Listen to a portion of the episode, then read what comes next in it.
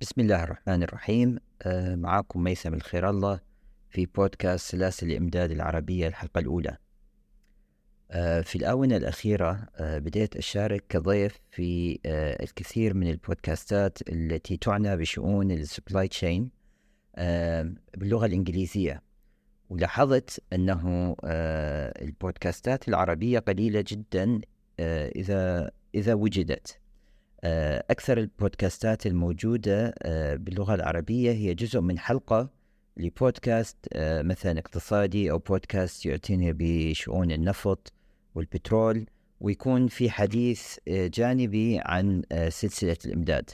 لكن لحد الآن لم أشاهد بودكاست عربي متخصص في سلسلة الإمداد. فهذه محاولة بسيطة بجهد شخصي آه، ليكون آه، تواجد لهذا البودكاست. أأمل إن شاء الله يكون آه، بشكل مستمر. للحديث عن كل ما يعنى بشؤون سلسلة الإمداد في الدول العربية.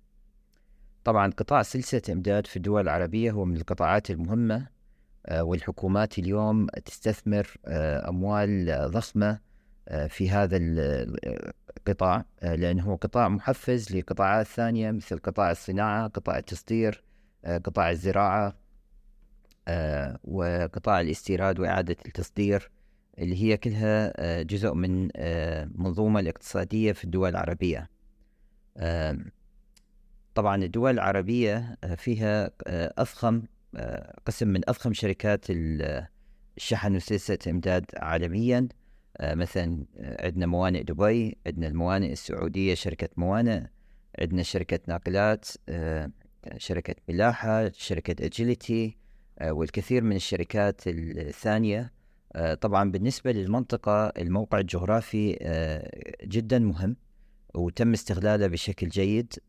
طبعا القنوات الملاحية الرئيسية اللي هي المضائق مضيق باب المندب مضيق هرمز آه، الخليج العربي آه، بحر العرب آه، خليج باب المندب البحر الأحمر البحر الأبيض المتوسط حتى المغرب العربي لديه إطلالة على المحيط الأطلسي وطبعا إطلالة عمان واليمن والصوماليا على المحيط الهندي.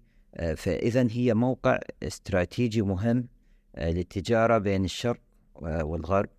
ولهذا آه، القطاع اللوجستي العربي آه، ممكن يكون له دور آه، مهم في مستقبل التنمية بالمنطقة.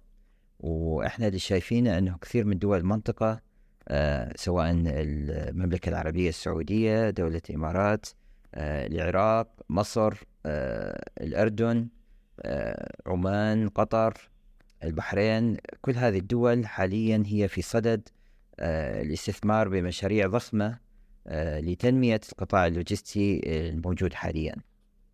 آه، بشكل عام القطاع اللوجستي قيمته في الدول العربية بحدود 66 مليار دولار. فإذا هو قطاع مهم وأكيد فرص التنمية ممكن تكون فرص واعدة بهذا المجال. فهذا البودكاست الهدف من عنده هو بالبداية إعطاء آه، نشرة آه، قصيرة عن أهم تطورات القطاع في في الأيام الماضية.